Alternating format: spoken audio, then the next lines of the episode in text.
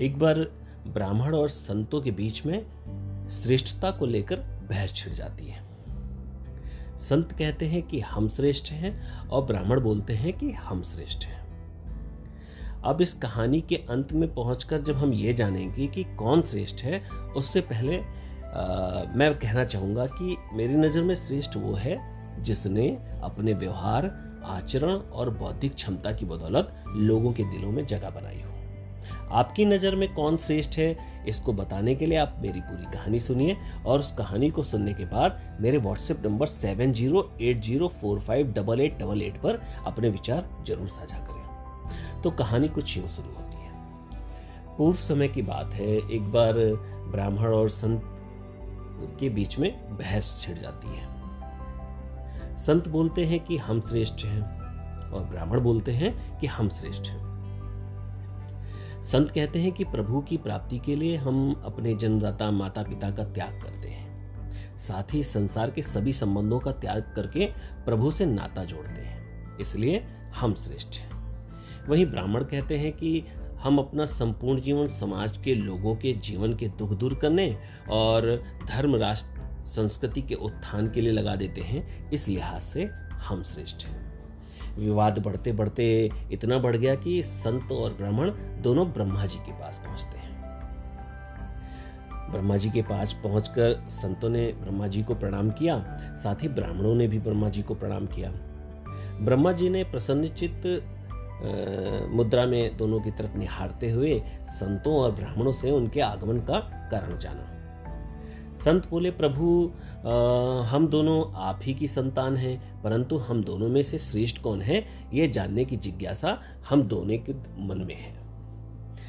ब्रह्मा जी उनकी बात को सुनकर बोलते हैं कि संत तथा ब्राह्मणों की महिमा तो वेदों ने भी गाई है। वहाँ लिखा गया है संत हृदय नवनीत समाना संत दरस जिमी पातक डरही। अर्थात संतों का हृदय तो मक्खन की तरह होता है। यदि आपको परिपूर्ण आचरण वाले संत के दर्शन प्राप्त होते हैं तो जीवन के सभी सुख दूर हो जाते हैं। परंतु संत तथा ब्राह्मण में श्रेष्ठ कौन है? इसके लिए यही कहूँगा कि ब्राह्मण को केवल हम बनाकर भेजते हैं, लेकिन संत को बनाने वाला सिर्फ़ ब्राह्मण होता है। जब ब्राह्मण संन्यास का संकल्प बोलते हैं, तभी एक आम व्यक्ति संत का चोला धारण करता है।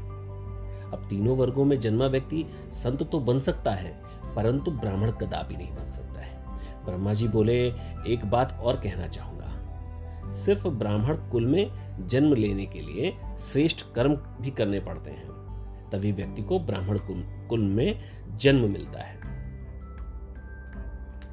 एक प्रमाण देते हुए ब्रह्मा जी कहते हैं कि विश्वामित्र का जन्म छत्री कुल में हुआ था। अब देखिए, उनका संपूर्ण जीवन व्यतीत करने पर भी वो ब्राह्मण नहीं बन पाए। अपने श्रेष्ठ कर्मों से ये ज़रूर हुआ कि वो ब्रह्मसी ज़रूर बन गए। लेकिन ब्राह्मण कभी भी नहीं बन सके। संत तथा ब्राह्मणों में श्रेष्ठ इसका मतलब कि संत और ब्राह्मणों में श्रेष्ठ ब्राह्मण ही है, जिनको परमात्मा ही बनाकर भेजते हैं। अब संत तो धरती पर कोई भी बन सकता है। संपूर्ण पृथ्वी पर ब्राह्मण से श्रेष्ठ केवल ब्राह्मण संत है। यानी कि जो ब्राह्मण से ज्ञान प्राप्त करके संत का चोरा, चोला धारण करते हैं, वही संत रूपी ब्राह्मण ही श्रेष्ठ में है। यानी कि बिना ब्राह्मण के ज्ञानता और बिना संत के ईश्वर की प्राप्ति नहीं हो सकती है। अब तुलसीदास जी ने भी इनके लिए लिखा है कि बंदव प्रथम मही सुर चरना, मोह जनत संशय सब हरना।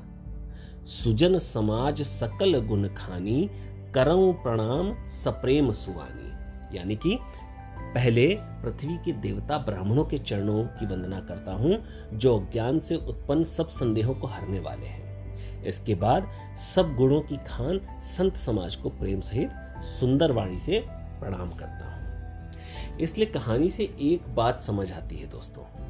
वो ये है कि ना तो ब्राह्मण श्रेष्ठ है और ना जिन्होंने ब्राह्मण कुल में जन्म लिया है और संत बना है, वो श्रेष्ठ है।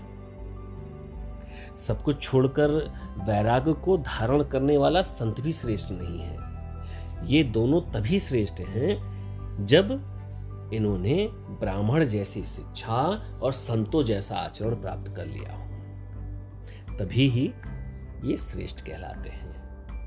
तो दोस्तों, आपको आज की कहानी क्या शिक्षा देती है, ये मुझे मेरे व्हाट्सएप नंबर पर ज़रूर बताइए।